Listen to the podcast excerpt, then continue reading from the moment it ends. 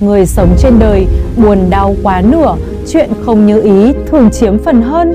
Đại dịch trước mặt, nguy hiểm trùng trùng, chưa bao giờ con người cảm thấy sinh mệnh mình trở nên mong manh như vậy.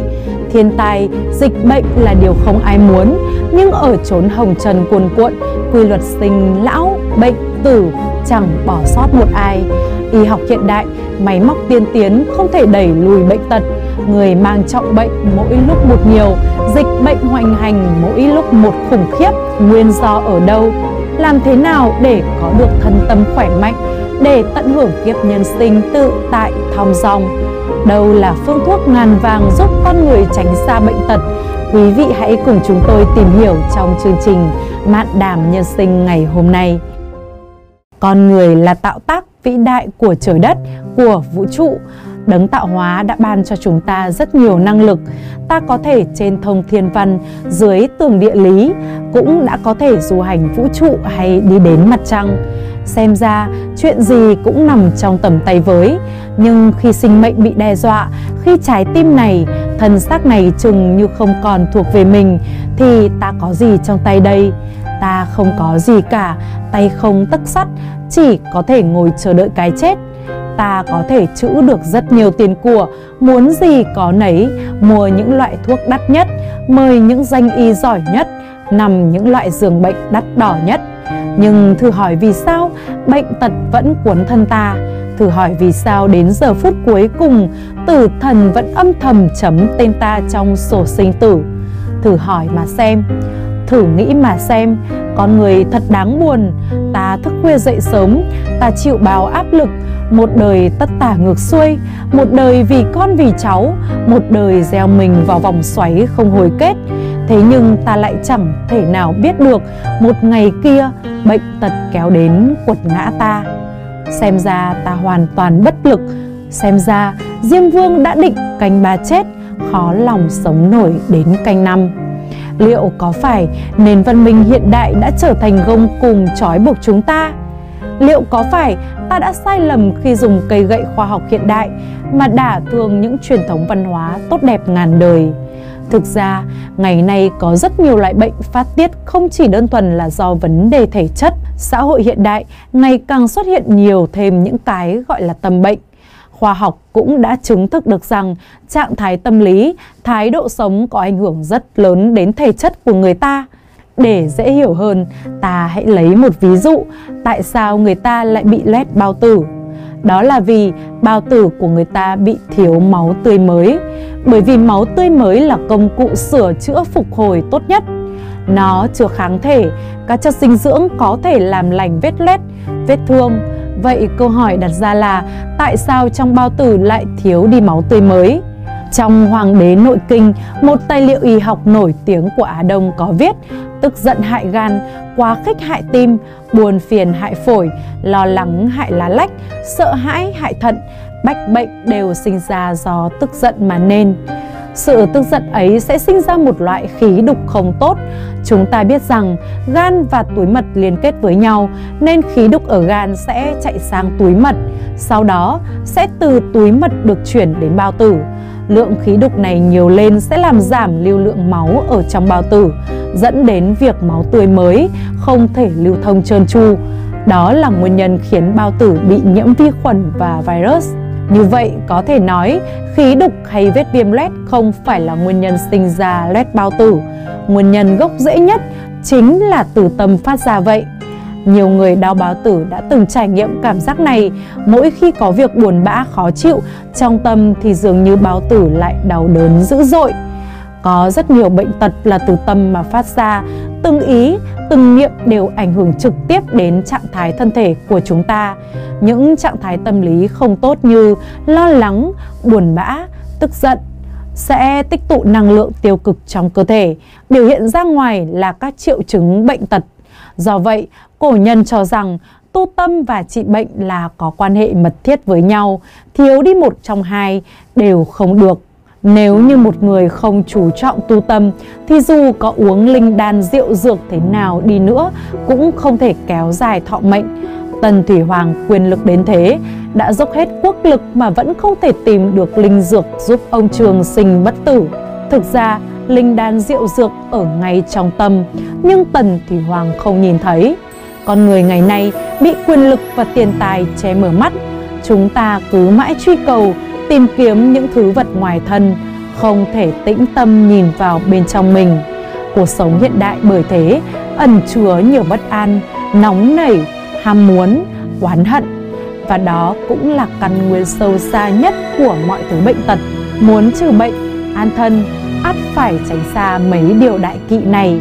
Quý vị hãy thử chiêm nghiệm cùng chúng tôi nhé. Điều tối kỵ thứ nhất, loạn. Tâm loạn thì mọi sự đều bất thường, tâm bình thì khí hòa, khí hòa thì máu được lưu thông, máu lưu thông tốt thì tinh khí đầy đủ, tinh khí đầy đủ thì tinh thần mạnh mẽ. Trong kiếp nhân sinh, hãy biết chú trọng dưỡng tinh, khí, thần. Chỉ cần làm được mấy điều ấy, lực đề kháng, hệ miễn dịch của người ta ắt sẽ cường tráng, mạnh mẽ. Thưa quý vị, nói ra chuyện này cũng không phải là duy tâm hay mê tín. Điều này trong đời thực vẫn thường hay gặp, chỉ là ta không chú ý đến mà thôi. Giống như khi hai đội quân giao chiến, bên nào có sĩ khí mạnh mẽ, nhuệ khí tràn đầy thì nhất định sẽ chiến thắng.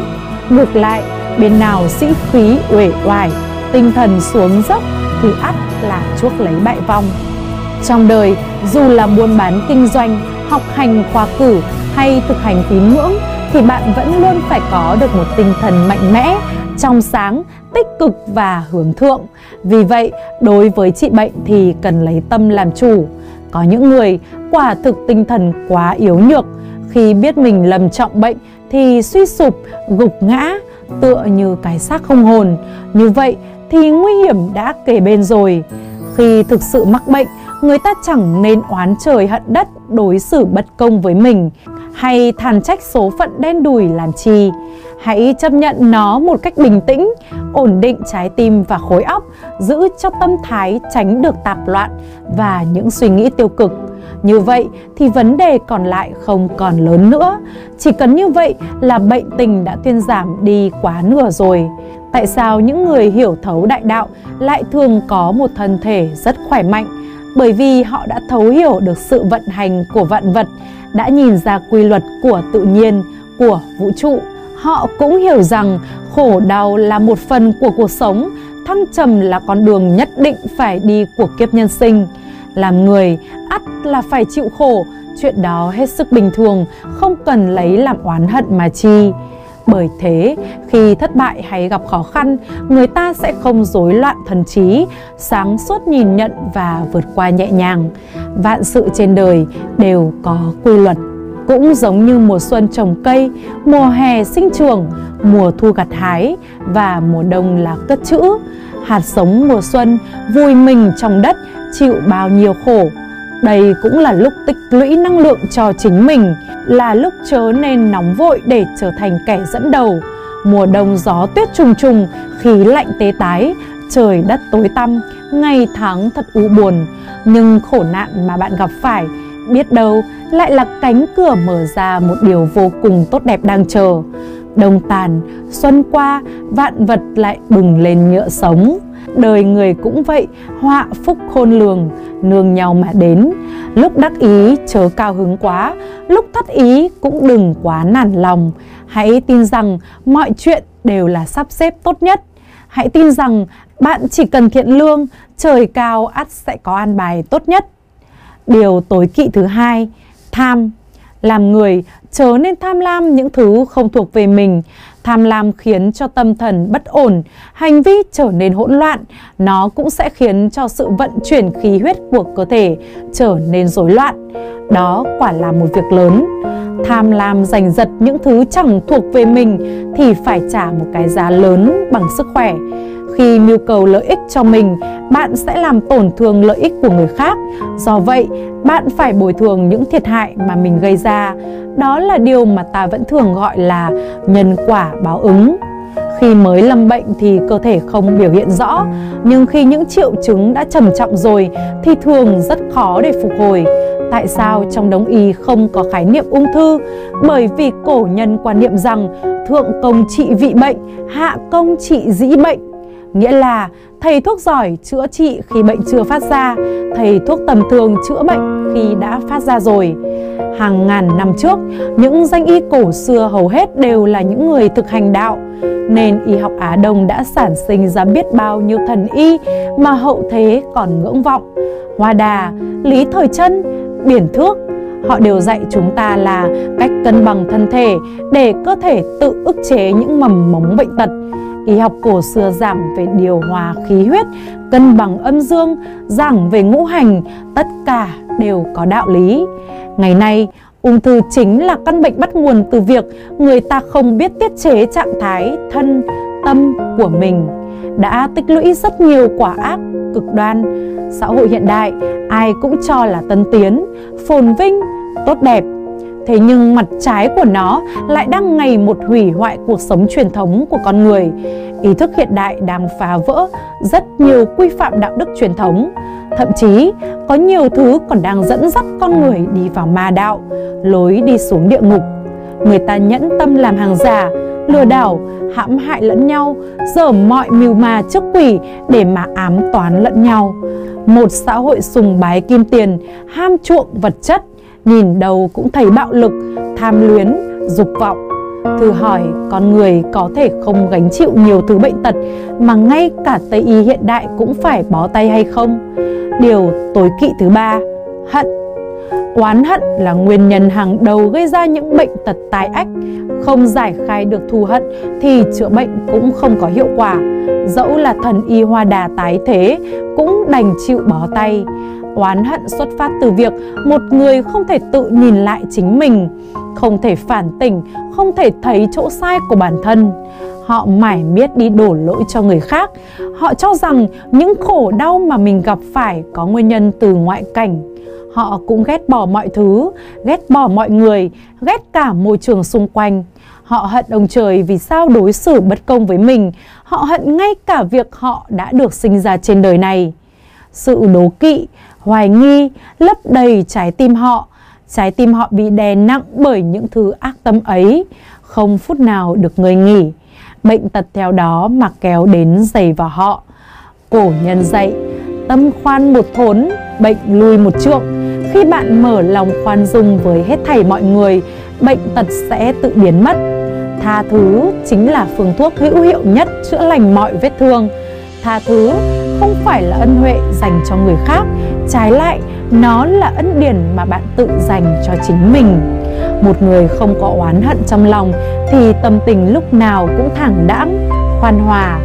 Bởi thế họ sẽ luôn được tự tại an nhiên. Sự thong dong ấy liệu có thang thuốc nào có thể mang lại chăng? Bí quyết tu tâm chính là tĩnh tâm. Tĩnh thì vạn sự ắt chu toàn. Trong giới tử thư, một bức thư gửi cho con trai mình mấy ngàn năm trước Gia Cát Lượng đã viết thế này Nết người quân tử tĩnh để tu thân, kiệm dùng dưỡng đức. Không đạm bạc trí chẳng sáng soi, không tĩnh tâm tiến xa chẳng nổi. Giữa dòng đời bon chen, quay cuồng, giữ được một tinh thần tĩnh tại, một sự an nhiên trong tâm thái quả là không dễ. Người có tĩnh khí mới thật sự làm được việc lớn, mới thật sự xứng là quân tử hiền ngang đứng giữa đời. Tính khí ấy không phải một lúc mà thành, nó phải trải qua một quá trình rèn rũa lâu dài, khó nhọc và đôi khi là đau đớn. Khi giữ cho tâm mình tĩnh tại, phẳng lặng như mặt hồ, người ta sẽ trở nên sáng suốt, thông tỏ hơn bao giờ hết. Không một thứ phiền phức nào từ bên ngoài có thể xáo động tâm tình của họ đối diện với những mâu thuẫn phức tạp, sự tĩnh lặng, điềm tĩnh lại càng quan trọng hơn nữa. Do đó mới nói, xưa nay phàm những người làm việc lớn đều không thể thiếu đi tĩnh khí, đều phải học cách ước chế chính bản thân mình. Tĩnh chính là không ngừng khiến bản thân con người hòa hợp với tự nhiên để cuối cùng đạt được tới cảnh giới thiên nhân hợp nhất, tức là con người và thiên nhiên hòa làm một. Ví như việc tu thiền của Phật gia về căn bản là khiến cho đại não và toàn bộ tế bào của cơ thể đạt tới một trạng thái tĩnh cao độ. Lúc đó, não của bạn sẽ giống như một thể siêu dẫn. Đạo gia cũng giảng về hiện tượng đạt đến cực độ của hư không, giữ tĩnh lặng, hiểu cội nguồn vạn vật. Có được sự tĩnh tại như vậy có thể giúp cho chúng ta thể nghiệm được quy luật tuần hoàn cực độ tĩnh tại của sự vật, từ đó mà đắc đạo. Khi người ta đã đạt được trạng thái tĩnh thì không gì có thể khiến tâm tình họ chịu tác động. Dù công việc, cuộc sống có thuận buồm xuôi gió hay không, có phong ba bão táp hay không, có sóng to gió lớn hay không, tất cả đều không quan trọng. Người giữ được sự tĩnh tại thì không nao núng, không oán hận, không vọng tưởng và cũng không ám ảnh. Họ luôn khoan dung, vị tha, nhờ đó tâm tình rộng mở, khoáng đạt. Như vậy khí huyết tự nhiên lưu thông tốt, bệnh tình cũng vì vậy mà tránh xa những người ấy. Kính thưa quý vị và các bạn, nhân sinh độc hại nhất chính là tam độc, tham, sân, si. Ba chất độc này chính là kẻ thù của cơ thể, học cách tu tâm dưỡng tính là trăm thứ độc không thể xâm nhập được. Tu luyện tâm tính không liên quan gì đến tiền bạc hay vị thế xã hội, nó chỉ phụ thuộc vào ngộ tính của mỗi người. Tu tâm giữ tính không chỉ giúp thân thể khỏe mạnh mà còn mở rộng trí huệ, khai phát những bản năng trời phú cho chúng ta. Cảnh giới cao nhất của dưỡng sinh chính là dưỡng tâm. Cảnh giới cao nhất của dưỡng tâm lại chính là từ bi. Người có trái tim từ bi lớn lao, thậm chí có năng lượng làm dung hòa vạn vật, tan chảy mọi mâu thuẫn, ác nghiệp. Sự từ bi đến một cách rất tự nhiên, không hề gò ép, ung dung tự tại, hồng trần như mộng, bất kể giàu sang hay nghèo hèn thì nhân sinh đều không dễ có được, sinh mệnh đều đáng trân quý. Chỉ có tìm được trạng thái tĩnh tại, an hòa trong nội tâm thì mới có thể đẩy lùi được bệnh tật, có được hạnh phúc cùng thọ với đất trời. Cái giàu nghèo kia cũng không phải là căn bản, cũng không phải là vĩnh hằng. Người giàu không tạo phúc mà cứ hưởng phúc thì chính là đang tiêu phúc. Người nghèo khi cần kiệm thì chính là đang tạo phúc cho mình. Đời người là một chặng đường dài tu luyện, muốn trở thành một người chân chính thì nhân, trí, dũng đều không thể thiếu đi điều này. Cái gọi là nhân chính là tâm thái từ bi thiện lương. Cái gọi là trí chính là năng lực nhìn thấu quy luật. Cái gọi là dũng chính là dũng khí đối mặt trực diện với sinh tử.